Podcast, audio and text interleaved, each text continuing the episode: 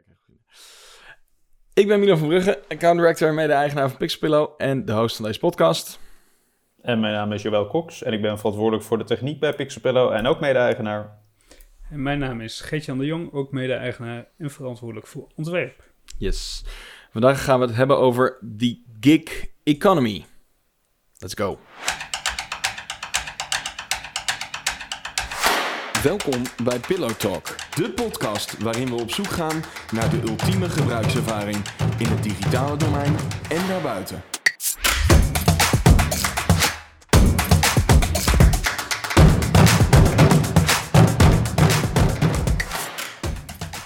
Hey, eh, we gaan het eh, hebben over eh, de gig economy. Maar eerst, wij ontwerpen natuurlijk geweldige gebruikservaringen.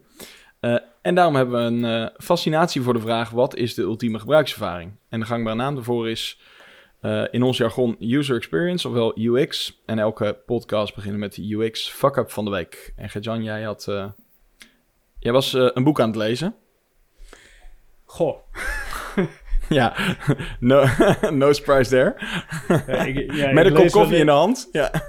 Ik lees wel eens en ehm, ik heb nog, nog niet zo lang geleden een e-reader aangeschaft. Had ik eh, tien jaar eerder moeten doen. Hm. Want dat bevalt echt heel goed. Hm. Alleen, ehm, de, daarin viel me iets op. Eh, die e-reader eh, kan misschien ook met prijs of model te maken hebben, maar de refresh rate is vrij laag. Ik denk, als je iets doet op het scherm, dat het een seconde of zo duurt voordat er echt iets gebeurt. Hm. En ehm, je kunt de brightness van je scherm instellen, maar daar hebben ze een slider voor. En een slider is natuurlijk een, gewoon een redelijk standaard UI-pattern, wat heel veel gebruikt wordt. Eh, dus misschien hadden ze hem nog liggen, omdat ze een design systeem hadden waar die in zat of zo. Maar een slider, en dat vond ik wel een mooi inzicht, eh, eh, dat standaard UI-pattern werkt totaal niet als je refresh rate zo laag is. Dus ik zat te denken, ehm, ik zie, ik zie voor me hoe dat dan gegaan is bij het ontwerpen van zijn user interface. Nou, gewoon een slidertje erin ontworpen. ja. Zag er heel Oh, mooi. uit, in sketch. En eh, het werkt alleen niet. Eh, je hebt gelukkig naast die slider een, eh, eh, twee van die zonnetjes. Dus je kan ook tappen om hem omhoog en omlaag te doen. Maar, de, maar dat slider ding, dat, dat werkt echt voor geen meter. Dus ja, da daardoor is- dacht ik ook... Ja? Nou, dan slaat die stapjes over, zeg maar. Dus zie je gewoon niet dat je album. Of, of gaat het echt per. Dat als je gaat sliden en je slide hem bijvoorbeeld naar rechts, dat hij dan per refresh, zeg maar, het stapje maakt op de slider. Dus gaat het gewoon heel langzaam? Of, of zie je gewoon niet, krijg je geen feedback van waar je Nee, je, bent? krijg, je krijgt sowieso geen feedback van waar je bent. En inderdaad, eh, soms dan eh, als je hem eh, wegschuift, dan, dan doet hij dat in drie keer. Dan blijft hij ook, eh, nadat Oh. je het gedaan hebt, nog Ah, heel lang ja. dat, dat doordoen. Waardoor het nog meer confusing wordt. Ja. Ehm, maar goed, ik zat dus te bedenken, dat is best wel een interessante ontwerpuitdaging, lijkt mij dat, om, om te ontwerpen voor een device met, met die handicap of zo. Want dan moet je weer, eigenlijk weer hele andere patterns gaan bedenken die daarvoor eh, geschikt zijn. Dus eh, dat vond ik Ja, daar wel precies. leuk aan. Dus ik snap wel hoe het gebeurd is en verder is het een prima ding. Maar er, er zit trouwens ook een webbrowser op. Dat is helemaal fascinerend. Mooi. Ja, dan krijgt meaning, echt- meaningful motion je- wordt dan toch opeens heel anders. eh. dat je echt denkt van, maar wie gaat dit nou doen dan? Want dat is compleet onwerkbaar. Maar goed. Nou ja, Wikipedia. Ja, ja misschien. Hè. De, deed me nog meest eh, denken aan de tijd voor de iPhone. Dat je van die eh, mobiele telefoons had met een browser en dan zo'n zo'n stylus erbij. En dat je Oh, dan, ja, ja. Dat niet. maar. Mooi. Oké, lachen. Oké, cool. Ehm, heb je, als je dit luistert, ook een ervaring met, eh, met je e-reader of een ander apparaat met een, eh, met een gek patroon dat niet op dat apparaat werkt zoals je het eh, zou verwachten? Deel het dan even met ons, vinden we leuk. Dat mag je sturen naar pillowtalk.pixelpillow.nl of stuur ons berichtje op Instagram, at pillowtalk de podcast. En volg ons er even als je op de hoogte wil blijven van de laatste aflevering. Oké, jongens, we gaan het hebben over de gig economy. Ehm, even een beetje context. Eh, het is volgens mij een term die wel vaker wordt gebruikt. Ehm, wat verstaan wij eh, onder de gig economy? Wie wil? ja, flexibele arbeid, kleine taken. Niet iemand fulltime aan het werk, maar kleine stukjes arbeid die geleverd worden. Of kleine opdrachtjes die je nou ja, heel dynamisch bij een groot, grote groep mensen kan wegzetten, Ja. denk ik. Een, eh, een gig, een klus. Toch? Ja, gewoon een Ja. klus. Dat is volgens mij zo simpel als het is. Ja, En, ehm, in, en in de praktijk denk ik, eh, wat je wel ook al zegt, is het vaak me- meer een kickje dan een kick. Heb ik het gevoel, toch? Ja, ja. Nou ja, in, in wat je ervoor betaalt. Maar wat mensen ervoor vragen, dat is dan weer een heel ander verhaal, toch? Ik zie Ja, wel eens... nee, de, de, de term wordt ook wel veel voor maaltijdbezorgers en dat soort dingen gebruikt, toch? ja, ja. Uber.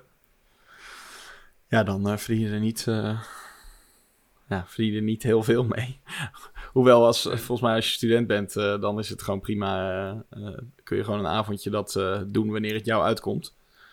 Dus het, is, het, is het, het heeft vaak een beetje een soort imago dat, dat die mensen worden uitgeknepen. Maar ik heb ook wel eens gewoon... Er zijn volgens mij ook genoeg mensen die dat doen... eh, die dat gewoon prima vinden en eh, lekker ongecompliceerd. Ze kunnen het doen wanneer ze willen.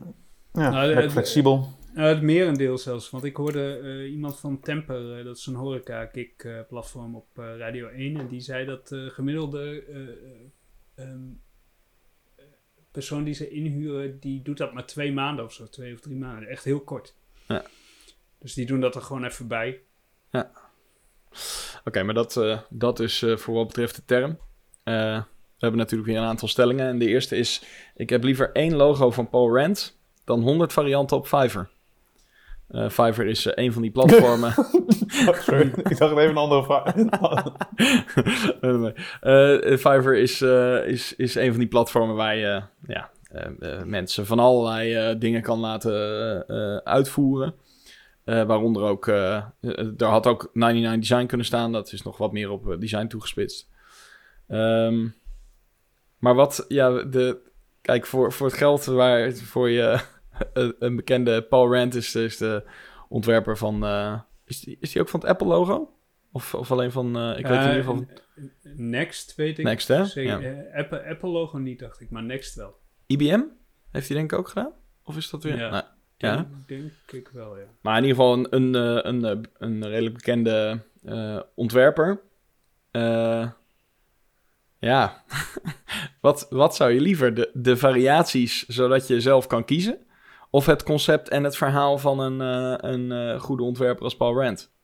Ik vond deze al gelijk heel moeilijk, omdat dit gelijk een creatief ding is.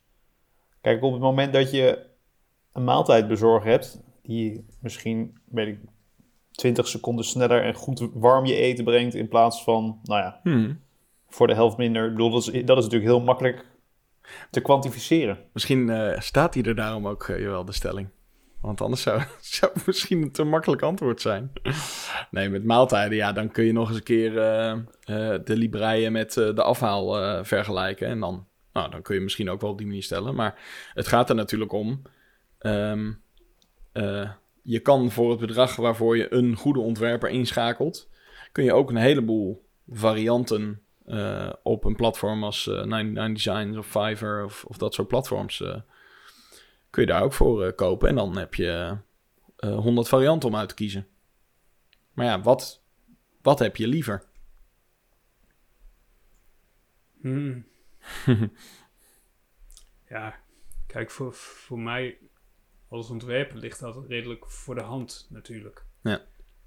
Want ik denk, nou ben ik even heel cynisch, Hm.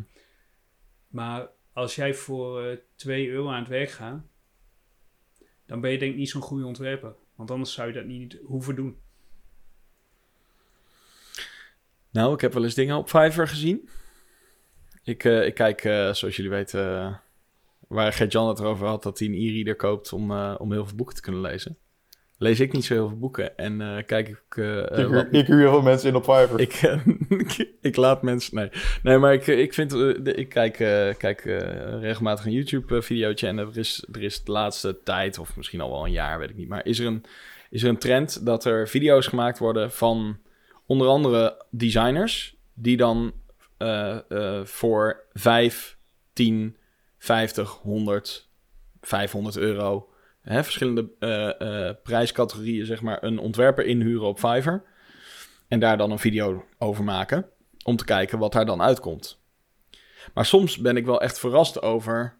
ehm, nou ja, dat er gewoon. Dat een ontwerper voor. eh, voor, voor 100 of 200 euro.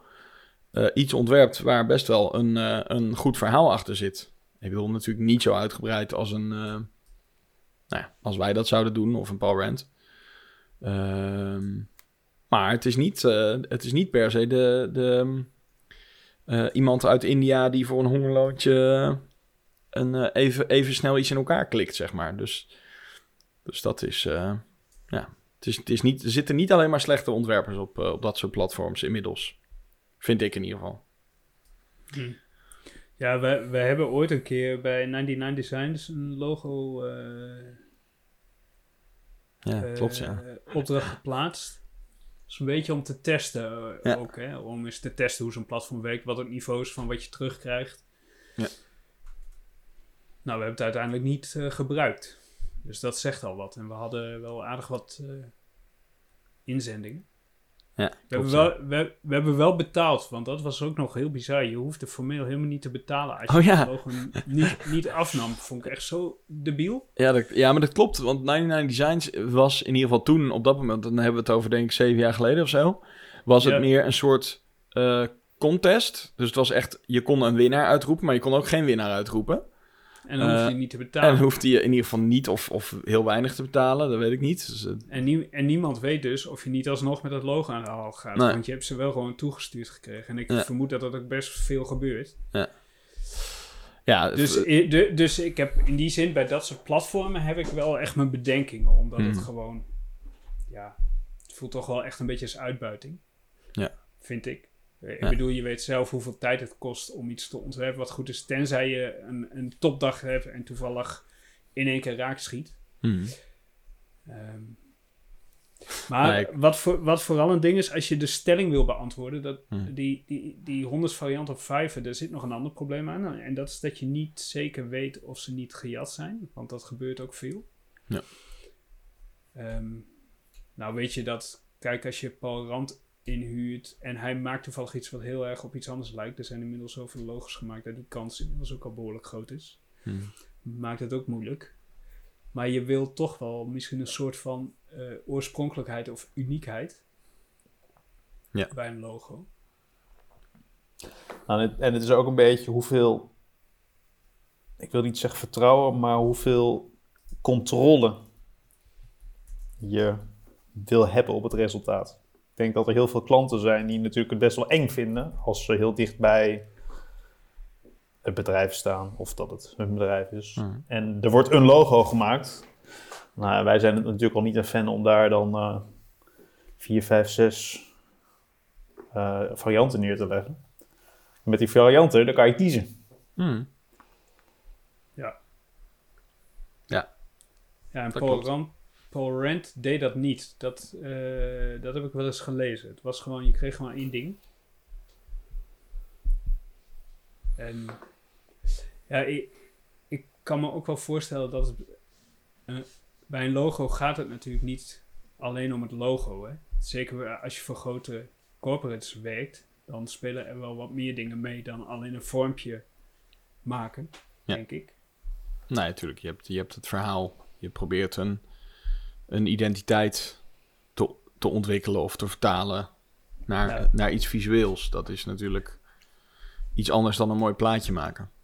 Ja, en je moet dat verhaal ook nog kunnen over, overbrengen op, nou zeker bij een, eh, bij een corporate, op eh, misschien wel redelijk ehm, eigenwijze groep mensen. Of Ja, dat ik- mensen met een mening. Nou, ik denk bijvoorbeeld als je nu kijkt naar, naar het, eh, de huisstijl van IBM. eh, met zo'n bijtje en, eh, en een oogje.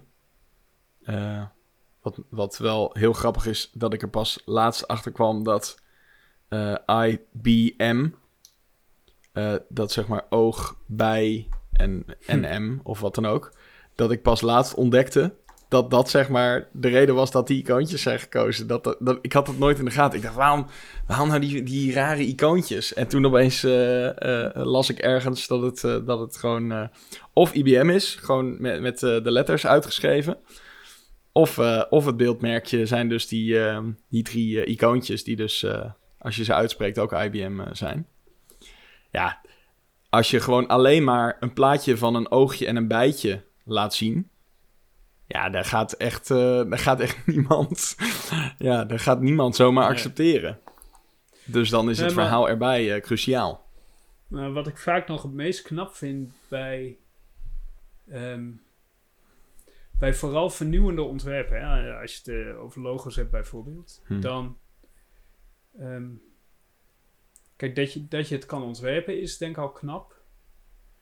Als het iets tijdloos is. Maar Hm. wat vooral knap is, is hoe je dan mensen ervan overtuigt om dat te gaan doen. Want- Omdat het vaak wel risicovolle ontwerpen zijn. Omdat ze hun tijd ver vooruit zijn of en dat zie je bij reclames ook wel eens. Je ziet soms wel heel goede, goede commercials op tv, maar die dan heel erg bizar zijn. Dat je denkt, hoe, hoe hebben ze dit verkocht? Dan vind ik het maken van die commercial knap, maar hoe ze het verkocht hebben, vind ik dan vaak nog knapper. Dat ik denk, dat, is- dat- ja, hoe, Ja, ja hoe dat klopt. overtuig je mensen ervan dat te gaan doen?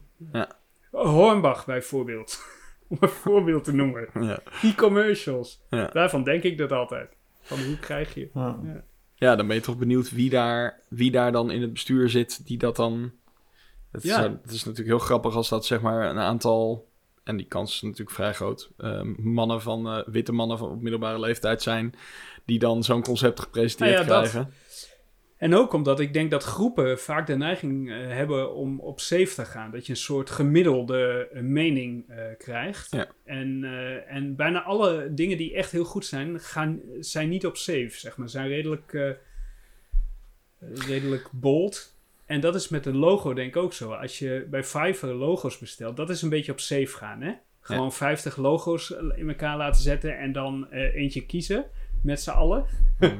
Die zijn bij co- committee. En dan is het waarschijnlijk ja, gewoon een beetje 13 in het dozijn ding. Ja. Waar niemand zich dan heb je een wel logo. aan kan vallen. En dan heb je een logo.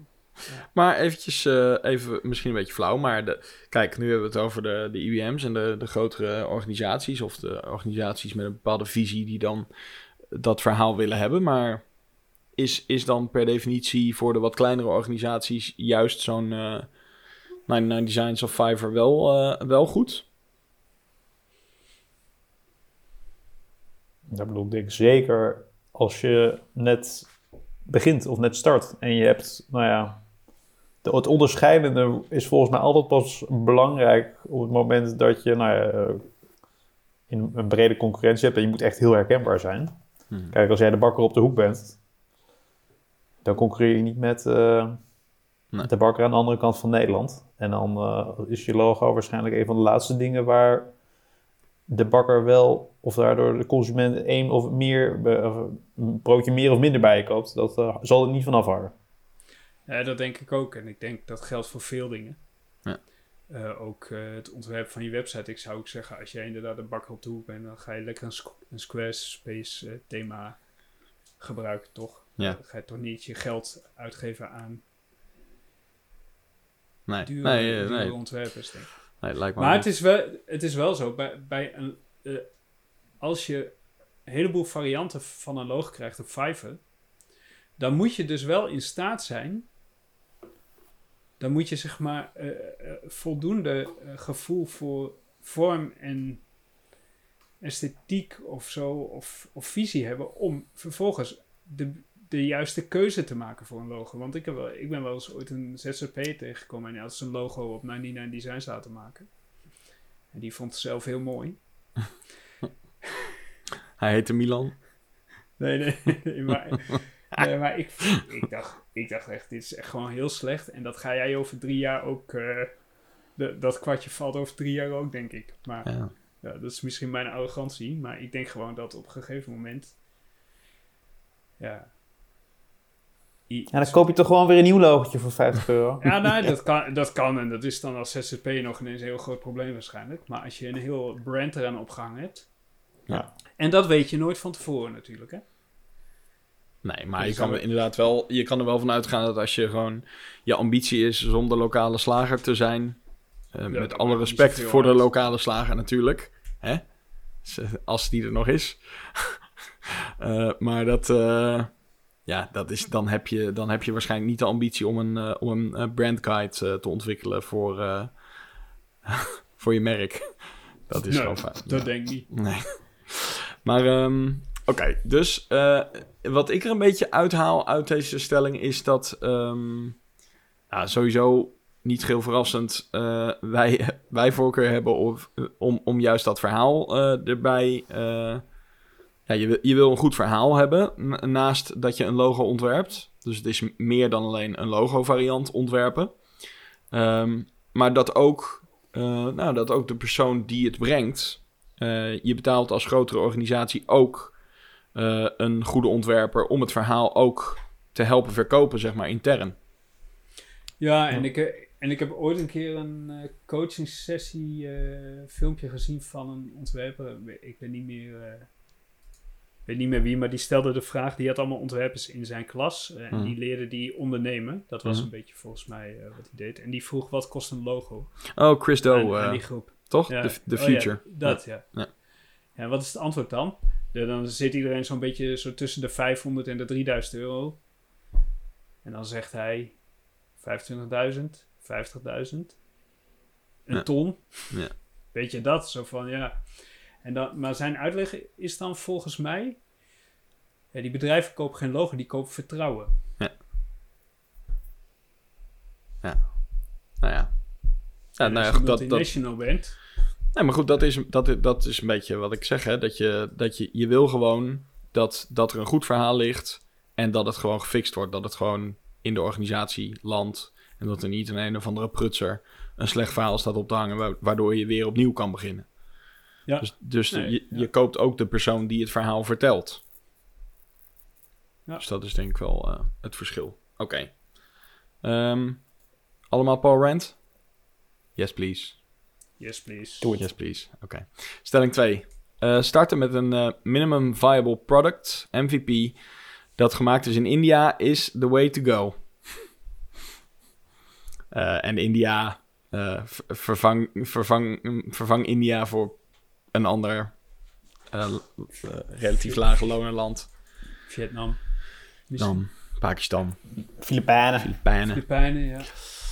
Nou, de, hè, het, het, het, het, het eerste product. Hè, stel je bent een, eh, een beginnende start-up en eh, je, wilt, eh, je wilt een product ontwikkelen, maar je wil eh, eerst kijken of, of het überhaupt gaat werken. Is het dan de moeite waard om te beginnen met een, eh, een goedkoop eh, en misschien structureel minder goed eh, opgebouwd stukje software? Ehm, of eh, zeggen we, nou, dat is sowieso een no-go. Je moet altijd gelijk rock solid technische echt- architectuur. Als het echt MVP is, is het bedoeld om je business case te valideren, toch? Dus dan zou je zeggen, dan, dan doet de code er niet zoveel toe, want dan, is het, dan kan het een wegwerpding zijn. Hè? Dan, eh, dan, eh, dan ga je eerst kijken of je business idee gevalideerd is. Als het dat is, ga je het echt bouwen. Ja, maar dat is nog de vraag of je dan daar iemand voor nodig he- hebt die daar code voor schrijft tegenwoordig. Aha! Ja, dat, ja, dat is... Aha. En back at no-code, low-code. Ja. Echt. Kom, Ja. full circle. Alle Maar wegen stel je wil een hele vette kaart hebben met allemaal puntjes op die kaart en dat zit dan toevallig niet in Webflow en dan moet het toch gemaakt worden en dan kan je toch eh, dat misschien door een Indiër laten doen. Ja, nou ja, mijn, Zou ik eh, mijn, mijn, mijn ervaring is wel dat het handig is om dit soort dingen. Om wel zeg maar mensen eh, wat dichterbij te hebben. Om in ieder geval te begeleiden. Die wel verstand Ja. hebben van hoe je daadwerkelijk moet implementeren. Want mijn ervaring is dat veel van, of veel programmeurs in deze regionen, dat zijn technisch gewoon hele goede programmeurs, of kunnen technisch hele goede programmeurs zijn. Maar het creatief denken, goede keuzes maken, uitvragen wat nou echt de bedoeling is, dat is een tweede. En dat heb je volgens mij heel veel nodig. Die feedback loop, die heb je nodig op het moment dat je natuurlijk iets heel... iets aan het maken bent wat de gebruiker heel erg raakt. Wat gewoon heel erg functioneel is. Kijk, op het moment dat jij een klein radertje in een hele grote machine maakt... en heel goed gedefinieerd is wat er ingaat en wat er uitkomt... dan is dat heel makkelijk te specificeren. En eh, daar kan Hm. iemand eh, lekker druk mee zijn. Maar als je natuurlijk iets hebt wat nog gewoon eigenlijk heel slecht gedefinieerd is... of heel fluïde is wat er moet worden, dan ben je vooral aan het communiceren. En als je dan een barrière hebt omdat de communicatie niet helemaal vlekkeloos zijn, dan kan je misschien wel heel weinig betalen per uur. Maar als die er dan eh, drie keer zo lang over doet en dat je drie keer over moet doen voordat je eigenlijk hebt wat je wil, Ja, maar- maar je dan is het toch niet zo goedkoop. Je zou bijna kunnen zeggen dat juist in een MVP-fase misschien wel eh, de, je de kwaliteiten nodig hebt die je dan misschien juist niet, niet vindt. Nou, ik denk echt voor in het prille begin, denk ik niet. Op het moment dat je daarna richting een soort, dat je iets wil opschalen en je wil een eerste, een eerste pas maken met je eerste 100 gebruikers, dan is het prima, maar wel onder begeleiding van. Ja. Eh, en of dat iemand is in je eigen team, of dat is iemand die daar zit, die daarin gespecialiseerd is, dat is dan weer een tweede.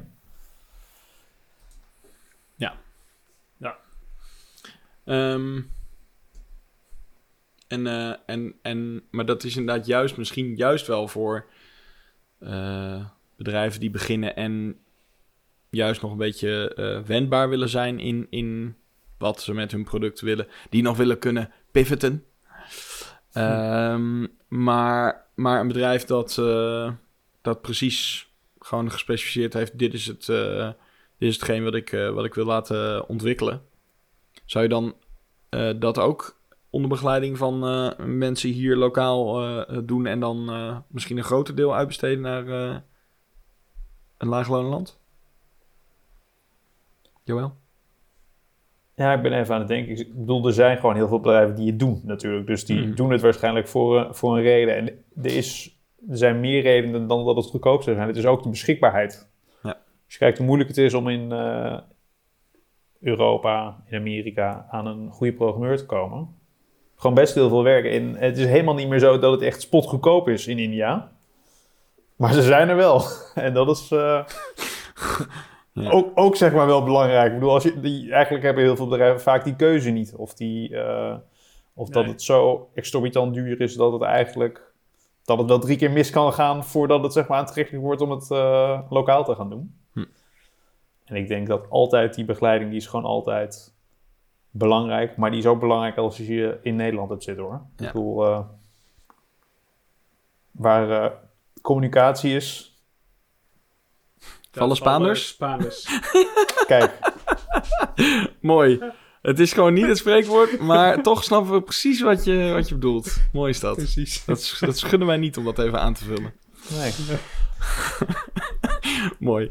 Maar eh, ja, ik denk dat dan hebben we deze... Het is ook namelijk wel een mooi bruggetje naar eh, stelling 3. Ehm, dus wij zeggen eh, eh, India of een eh, soortgelijk eh eh laagloonland is... kan, echt, kan echt iets toevoegen, maar eh, in veel situaties wel onder begeleiding van eh, lokaal gewoon hier. Mensen die je zelf hier eh, hebt zitten. Ook met communicatie met de klant en dergelijke. Ja, of dus mensen die daar zitten, die gespecialiseerd zijn in het samenwerken Ja. met partijen in Nederland die Ja. ervaring hebben om. Maar goed, die zijn dan vaak ook niet meer zo lage loon, toch? Of wel? Nou, nog wel lager, maar niet Ja. veel. Niet meer eh, wat het vroeger eh, was. Nee. Oké. Ehm, want stelling 3 is: eh, een flexibel team heeft de toekomst. En biedt bovendien de, de klant de meeste waarde. Als een soort van sub-deel van die stelling. Maar een flexibel team heeft de toekomst. Ja, flexibel, daar valt dit natuurlijk onder. Ehm, of een hybride team, hoe je het maar wil zien. Maar in ieder geval mensen uit bijvoorbeeld Nederland. in combinatie met mensen uit India, zeg maar wat. Eh, is dat de toekomst? Hoe, hoe zien wij dat? Ik denk dat heel veel. Heel veel zaken waar je. eh, laat ik zo zeggen, de wereld wordt steeds complexer en je kan niet alle kwaliteiten in huis hebben, toch? Nee. Dus je hebt heel vaak dat je bepaalde mensen nodig hebt en de kwaliteiten niet hebt. Dan is het heel fijn dat je ze extern kan halen. Maar ik geloof echt niet in mensen die je fulltime in je organisatie kan hebben werken, dat die net zoveel verbindenis of betrokkenheid hebben als mensen die op een meer flexibele manier aan je organisatie verbonden zijn. Dat denk ik ook niet. Dat is een beetje ook waar we het vorige keer in, eh, over de cultuur, eh, bedrijfscultuur over hadden. Hè? Dat je betrokkenheid toch wel een belangrijk onderdeel is voor eh, nou, wat wij in ieder geval met ons bedrijf willen. Ja, het geeft ook veel meer consistentie natuurlijk. Maar ik kan me voorstellen dat een, een mix best oké is. Ook wel juist omdat dat ook af en toe een, een frisse blik geeft op wat je Mhm. doet. Dus Ja. ik kan me best voorstellen als jij met een product, als je een productteam hebt, dat je af en toe eh, mensen erbij invliegt. Dat dat eh, best wel goed kan zijn voor het eh, eindresultaat. En hoe zou het met het ontwerp zitten dan? Want dit is natuurlijk een, een soort van eh, logische vraag als het om techniek gaat. Want dat is natuurlijk het, eh, het- de meest bekende variant. Maar, maar bij ontwerp ge- gebeurt het volgens mij niet zo heel vaak dat je het uitbesteedt aan India. Eh, maar hoe, hoe zou dat in de toekomst eruit zien? Het is al, eh, is al interessant waarom dat niet gebeurt. Nou, het gebeurt wel. Want ehm, eh, niet per se India. Ik denk dat daar vaak niet op beknibbeld wordt. Dat er niet per se gekozen wordt voor zo goedkoop mogelijk. Hm. Eh, maar door dribbel worden wel echt heel veel ontwerpers eh, gewoon wereldwijd nu eh, ingeschakeld. Ja. En, en, denk voor, en denk vooral voor klussen die heel erg afgebakend zijn. Dus inderdaad logoontwerp. Ja. Dat soort dingen. Ehm, daar worden best wel veel ontwerpers eh, voor ingeschakeld, gewoon wereldwijd. En, en ik weet van ontwerpers op Dribbel die daar gewoon een hele goede boterham aan eh, overhouden. Aan het feit dat ze op Dribbel eh, bekend zijn geworden. Ja, de, de jongens van, eh van Yummigum, die een beetje hetzelfde, eh, ja, een beetje dezelfde dingen denk ik doen als dat wij doen. die, die zijn volgens mij daar groot mee geworden. Al Ja. groot, maar die, die eh, volgens mij doen of deden die vrij veel eh, internationale klanten via Dri- Dribbel. Ja, ook die Jonno Riek wel eh, destijds volgens mij. Ja, van Awkward. Ja, en, ehm, ja, en er zijn ook, ik weet, Focus Lab, die hebben zelfs hun bedrijf helemaal via Dribbel samengesteld. Er zijn nu met best wel veel mensen. Dus, ehm, dus dat is wel een soort van flexibel, maar dat is wel heel vaak op projectbasis, denk ik. Niet echt als, als onderdeel van een team, weet ik niet zo goed. Ik denk ook dat ontwerp heel vaak, eh, dat je een hele goede ontwerper wil die de basis legt. Hm. Maar als die basis er eenmaal ligt, is het natuurlijk toch een beetje ehm, voortborduren op wat er al is. Ja, dus, je Dus- bedoelt dat als er eenmaal een basis ligt, dan kun je de, de uitwerking van uitingen, pagina's, whatever, kun je ook, kun je ook eh, met iemand aan de andere kant van de wereld doen. Ja, denk ik, ja. Ja, maar ook als je bijvoorbeeld na een, een paar voorbeelden hebt van mensen die wij op flexibele basis. Nou, ik kan mij twee dingen heugen. Wij doen geen e-mail templates. Daar hebben we gewoon een adresje voor in, eh, in Bangladesh. Ik bedoel, dat doen we ook. Dat vertellen we ook tegen klanten. Dat gaan we niet zelf doen, want dat kost ons Ja. veel te veel tijd en dat is veel te duur. Dus in dat moment optimaliseren we voor waarde. Ja. Ook voor de klant. Want je wil niet dat wij daar twee dagen op, eh, op eh, stuk staan. En ik kan mij destijds, hebben wij een aantal renders hebben we laten maken, Gert-Jan. Eh, dat hadden we, nou, in-house hadden we daar niet echt de vaardigheden, tijd. Dat was ook wel een complex materiaal. Mhm. En daar weer eigenlijk hetzelfde. Ja, dat is een specialisme wat je, wat je niet zo vaak nodig hebt dat je het in huis hebt. Dat geldt zowel voor Mailchimp. Want Mailchimp, het is niet alleen, denk ik, de kosten. Maar ook dat... eh, eh, het is een beetje een specialisme in die zin dat eh, je moet toch al een beetje weten hoe, hoe Ja. al die mailclients en zo met, met de code omgaan en zo. Het is Mhm. eigenlijk een beetje vak apart. Ja. En dat is gewoon niet bij te houden ook. Zeker als je het niet zo vaak doet. Dus, eh, dus dat is ook best wel een, volgens mij een markt waar mensen zitten die daar een beetje in gespecialiseerd zijn. We hebben laatst nog een eh, zoektochtje gedaan naar bedrijven die zich gewoon helemaal focussen op het maken van eh, en implementeren van Mailchimp templates. Ja. Ja. Ja, of die, die, die cardstickers eh, waar, je, waar, je, waar jij en Jan Ja. laatst naar, naar hadden gekeken, toch? Dat is ook echt zo'n ding. Ja. Ja, dat is zo specifiek. ja. En dat kom je te weinig tegen, dus dan... eh ja, kan Ja, en ik, men- misschien dat mensen het niet helemaal goed verstaan, maar cardstickers, we, we hebben een klant en die kart racen, zeg Ja. maar.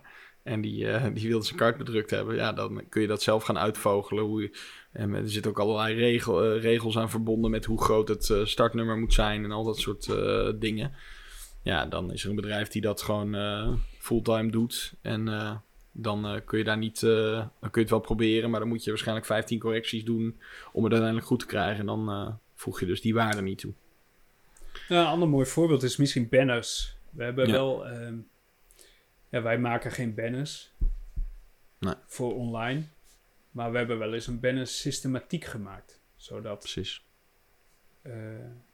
een ander weer die uitwerking kan doen. Dus het is meer vanuit, eh, vanuit de, de branding, zeg maar, nadenken over hoe, je dat, eh, hoe dat eruit zou moeten zien. Maar het daadwerkelijk maken is ook weer zo specialistisch. Ja. En ehm,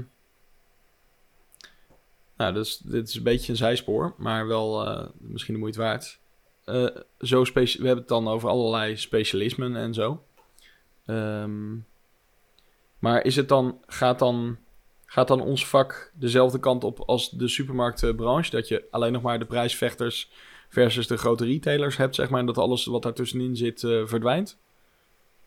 En dat je dus steeds meer behoefte krijgt vanuit klanten om die specialist aan te haken? Maar ze zeggen over eh, de publishingwereld, eh, hoorde ik laatst toevallig op een podcast, dat je, je krijgt de niche bedrijven en je krijgt de grote bedrijven. Precies. Ja, dat is een beetje hetzelfde als de supermarktbranche. Ja. Ja, maar, maar niche is dan misschien nog meer dat je je specialiseert in Ja. iets. ja, en de grote bedrijven zijn dan de, de debts en de... Z- zij noemde als voorbeeld bier. Je hebt eh, bier natuurlijk, je hebt hier de grote, ja, de Heinekens. Ja. En je, hebt nu, en je hebt nu heel veel niche biermakers die, die bijzonder speciaal biertjes eh, maken. En Die dan is uiteindelijk stiekem ook Heineken blijken te zijn. Ja, dat dat is dan... Ja, InBev. Ja, het is een heel lekker speciaal biertje. Het is van InBev. ja, de Scandinavisch. Ja. Ja. Maar goed. Maar goed, het is wel interessant eh, hoe dat... ehm, ja, dat, dat je, zou, je zou er dan wel een soort van vanuit moeten gaan... dat dat voor, eh, voor onze branche ook gaat, eh, gaat gelden. Of misschien al wel geldt. Je ziet ook trouwens ook natuurlijk wel dat steeds meer partijen... eh, internationale samenwerkingen aangaan. E-Focus in Nederland, dat eh, onderdeel is van Valtech. Een, oorspronkelijk Franse eh, partij die inmiddels vrij groot is. Een, een hoe heet het? Lost Boys. Ja, ik weet iemand of Lost Boys nog bestaat? Ik snap Ik daar helemaal niks hebben, van. ze, hebben ze het niet her... Ja, het was op een gegeven moment LBI, de LBI-groep. Maar die kan ik ook niet meer vinden. Maar misschien eh, heb ik iets gemist. volgens Oh. mij is het, eh, ik, ik vind het ook zo, dat is, wel grap, dat is wel grappig, want ik kan me herinneren dat... Doet de naam wel eer aan trouwens. Ja, Ja, Lost Boys zijn verdwenen. Niemand weet meer waar ze zijn. Dat dat zeg maar altijd de exit Ja, dat dat altijd al het plan was. Op een dag... En dan weet niemand meer waar Ja, we zijn. op een dag, dan verdwijnen we gewoon. Zeggen we niks, geen persbericht, zijn we gewoon weg. Maar goed, er zijn best veel voorbeelden. Debt natuurlijk, wat, eh, wat allerlei partijen overneemt. Eh, er zijn best veel. Dus, dus er zijn al best wel veel van die grotere internetbureaus die alleen maar groter worden. ja, Ehm, dus eh, voor de kleinere bureaus is het dan een kwestie van specialiseren. ja. ja denk, dat denk ik wel, ja. Oké. Nou ja, dat eh, even voor het si- eh, sidetrack. Ehm, vinden we dan dat eh, de stelling... eh, hoe zouden we de stelling dan beantwoorden? Een flexibel team heeft de toekomst? Eh, ik denk, ja, de- een gedeelte, een, een flexibel team met een, met een niet flexibele kern, denk ik. Nou, wat eensgezind. Ik ben het er helemaal mee eens. Ja. Jij ook, wel? Nou, nee, ik zat even te denken aan eigenlijk Jans eh verwoording. Ik denk dat dat het mooi, eh, mooi voort. Ik denk dat je, je, wil, je wil wel toch ergens de samenhang hebben of de verbindenis. Ja. En op het moment dat het logisch zinvol is, wil je daar een uitstapje kunnen maken. Cool. Nou, dat eh, ik denk dat we hem dan eh, gaan afronden. Toch? Yes, ja, ik denk het ook.